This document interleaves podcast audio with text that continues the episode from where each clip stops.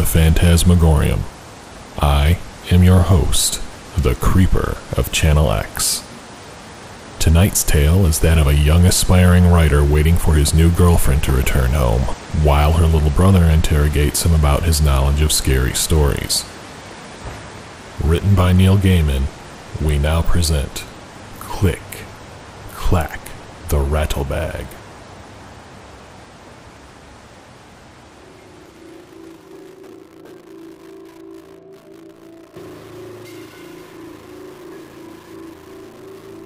Before you take me up to bed, will you tell me a story? Do you actually need me to take you up to bed? I asked the boy. He thought for a moment. Then, with intense seriousness, Yes, actually, I think you do. It's because of I've finished my homework, and so it's my bedtime, and I am a bit scared. Not very scared, just a bit. But it is a very big house, and lots of times the lights don't work, and it's a sort of dark. I reached over and tousled his hair. I can understand that, I said. It is a very big old house. He nodded. We were in the kitchen, where it was light and warm. I put down my magazine on the kitchen table. What kind of story would you like me to tell you? Well, He said, thoughtfully. I don't think it should be too scary, because then when I go up to bed, I will just be thinking about monsters the whole time. But if it isn't just a little bit scary, then I won't be interested. You make up scary stories, don't you? I know she says that's what you do. She exaggerates. I write stories, yes. Nothing that's been published yet, though. And I write lots of different kinds of stories. But you do write scary stories? Yes. The boy looked up at me from the shadows by the door where he was waiting. Do you know any stories about Click Clack the Rattlebag? I don't think so. Those are the best sorts of stories. Do they tell them at your school? He shrugged. Sometimes. What's a click clack the rattlebag story? He was a precocious child and was unimpressed by his sister's boyfriend's ignorance. You could see it on his face. Everybody knows them. I don't, I said, trying not to smile. He looked at me as if he was trying to decide whether or not I was pulling his leg. He said, I think maybe you should take me up to my bedroom, and then you can tell me a story before I go to sleep. But a very not scary story, because I'll be up in my bedroom then, and it's actually a bit dark up there, too. I said, Shall I leave a note for your sister, telling her where we are? You can, but you'll hear when they get back. The front door is very slammy. We walked out of the warm and cozy kitchen into the hallway of the big house, where it was chilly and drafty and dark. I flicked the light switch, but nothing happened, The bulb's gone. the boy said. That always happens. Our eyes adjusted to the shadows. The moon was almost full, and blue white moonlight shone in through the high windows on the staircase, down into the hall. We'll be all right, I said, Yes, said the boy, soberly. I'm very glad you're here. He seemed less precocious now. His hand found mine, and he held on to my fingers comfortably, trustingly, as if he'd known me all his life. I felt responsible and adult. I did not know if the feeling I had for his sister, who was my girlfriend, was love. Not yet. But I liked that the child treated me as one of the family. I felt like his big brother, and I stood taller. And if there was something unsettling about the empty house, I wouldn't have admitted it for worlds. The stairs creaked beneath the threadbare stair carpet, Click clacks said the boy. are the best monsters ever. Are they from television? I don't think so. I don't think any people know where they come from. Mostly, they come from the dark.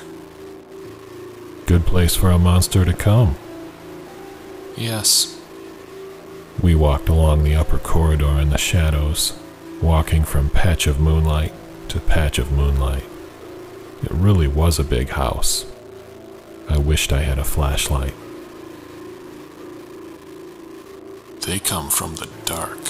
said the boy, holding on to my hand. I think probably they're made of dark. And they come in when you don't pay attention. That's when they come in. And when they take you back to their. not nests. What's a word like nests, but not? House? No, it's not a house. Lair? He was silent. Then, I think that's the word. Yes, lair.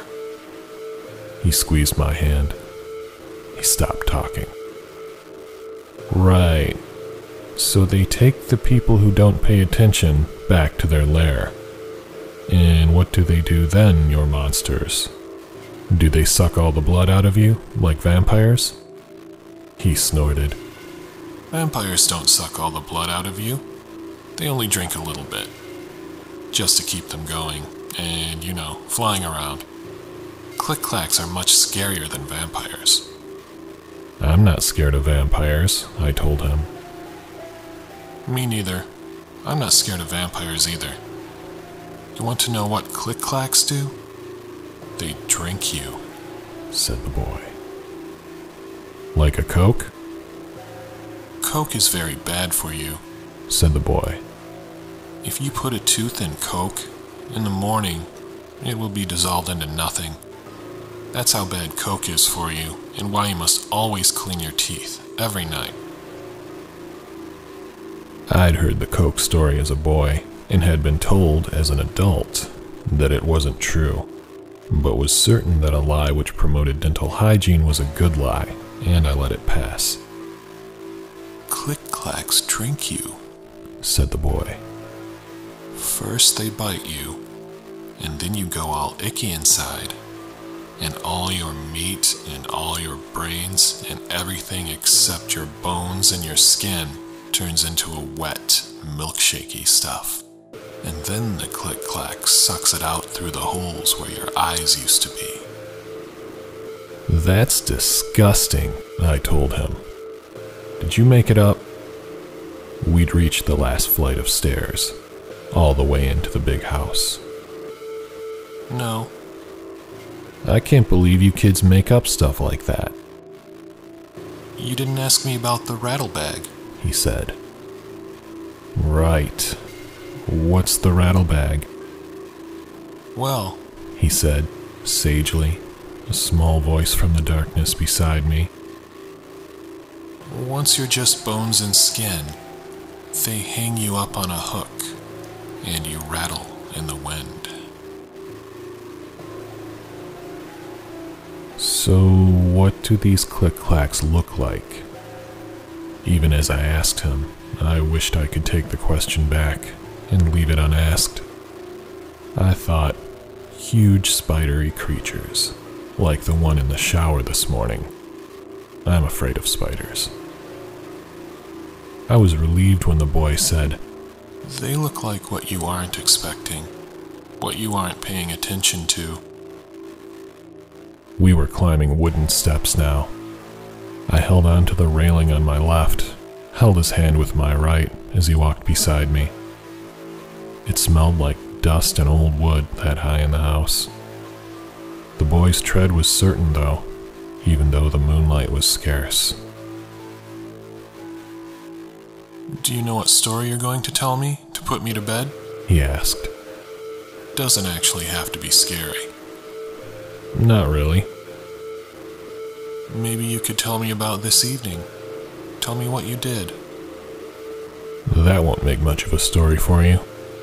My girlfriend just moved into a new place on the edge of town. She inherited it from an aunt or someone. It's very big and very old. I'm going to spend my first night with her tonight, so I've been waiting for an hour or so for her and her housemates to come back with the wine and an Indian takeaway. See? said the boy. There was that precocious amusement again. But all kids can be insufferable sometimes when they think they know something you don't. It's probably good for them. You know all that, but you don't think. You just let your brain fill in the gaps. He pushed open the door to the attic room. It was perfectly dark now, but the opening door disturbed the air. And I heard things rattle gently, like dry bones and thin bags in the slight wind. Click, clack, click, clack. Like that. I would have pulled away then, if I could, but small, firm fingers pulled me forward, unrelentingly, into the dark.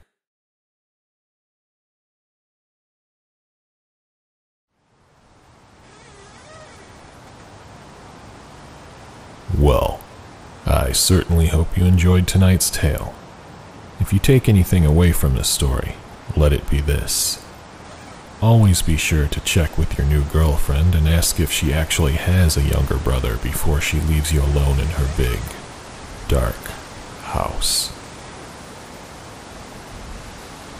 Until next time, sweet nightmares.